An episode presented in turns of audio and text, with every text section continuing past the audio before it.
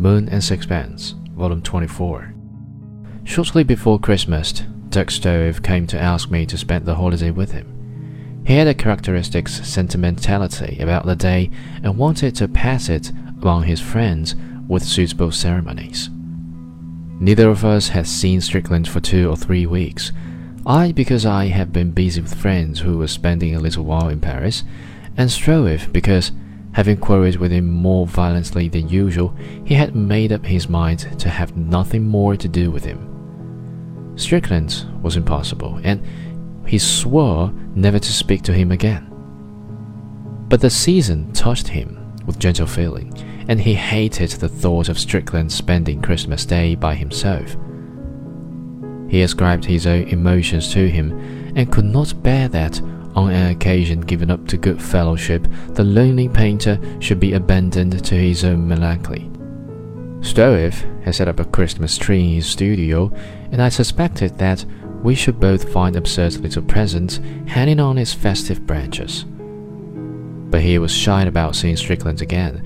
It was a little humiliating to forgive so easily insults so outrageous, and he wished me to be present at the reconciliation on which he was determined. We walked together down the Avenue de Clichy, but Strickland was not in the cafe. It was too cold to sit outside, and we took our places on leather benches within. It was hot and stuffy, and the air was grey with smoke. Strickland did not come, but presently we saw the French painter who occasionally played chess with him. I had formed a casual acquaintance with him, and he sat down at our table. Stroeve asked him if he had seen Strickland. "He's ill," he said. "Didn't you know?" "Seriously?" "Very, I understand." Stroeve's face grew white. "Why didn't he write and tell me? How stupid of me to quarrel with him. We must go to him at once. He can have no one to look after him. Where does he live?" "I have no idea," said the Frenchman. We discovered that none of us knew how to find him. Stroeve grew more and more distressed. "He might die, and not a soul would know anything about it. It's dreadful. I can't bear the thought. We must find him at once."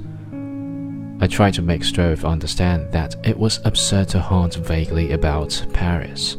We must first think of some plan.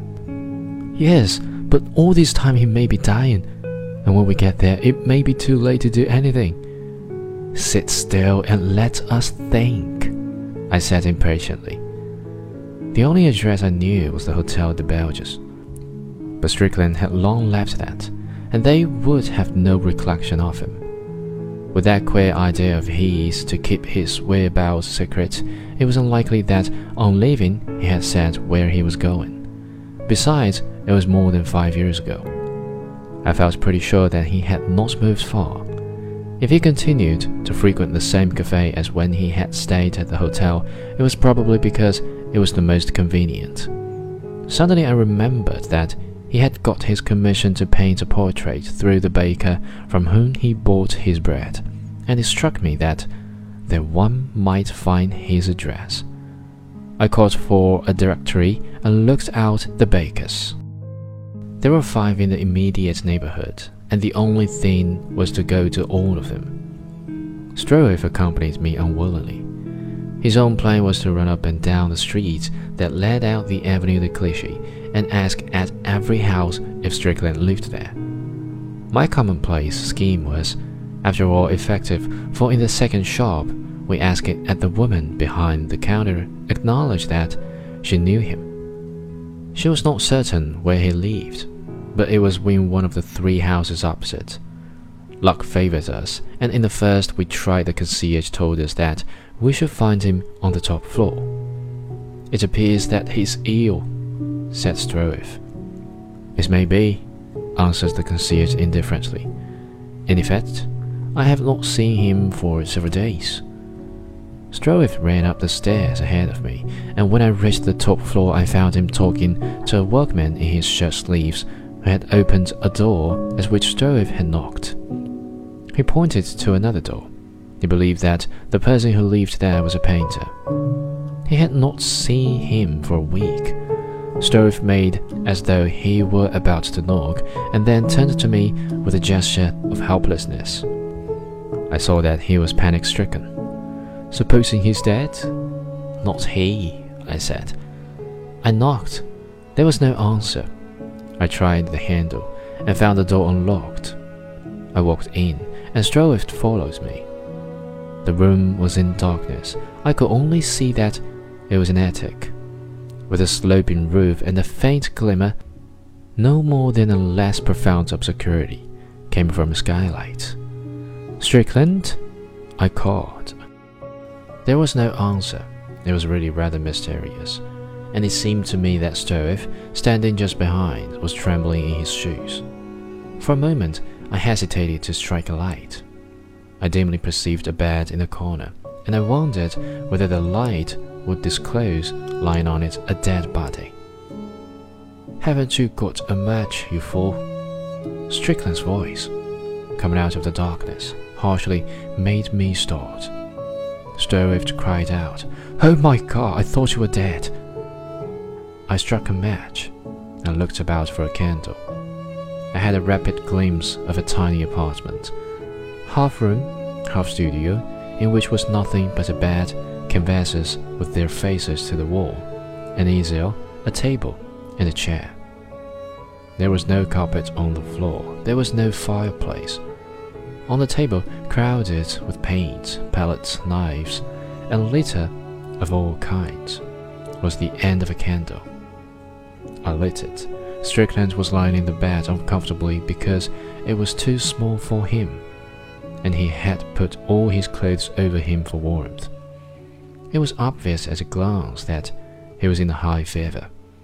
Stroeve, his voice cracking with emotion, went up to him. "Oh, my poor friend, what is the matter with you? I had no idea you were ill. Why didn't you let me know? You must know I have done anything in the world for you. Were you thinking of what I said? I didn't mean it. I was wrong. It was stupid of me to take offense." "Go to hell," said Strickland. "Now be reasonable. Let me make you comfortable. Haven't you anyone to look after you?" He looked round the squalid attic in dismay. He tried to arrange the bare clothes.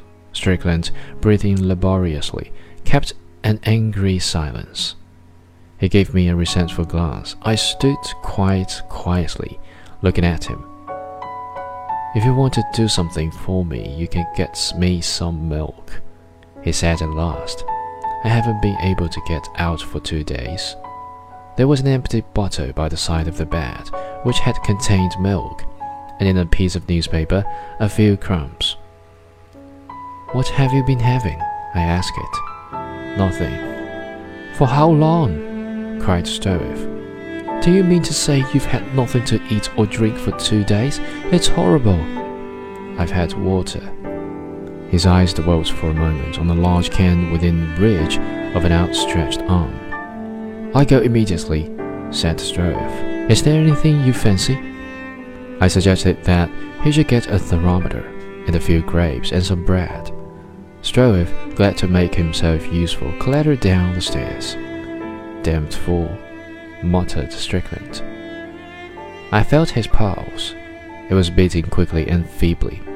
I asked him one or two questions, but he would not answer, and when I pressed him, he turned his face irritably to the wall. The only thing was to wait in silence. In ten minutes Stroeve, panting, coming back. Besides what I had suggested, he brought candles and meat juice and a spirit lamp. He was a practical little fellow, and without delay set about making bread and milk. I took Strickland's temperature. It was a hundred and four. He was obviously very ill.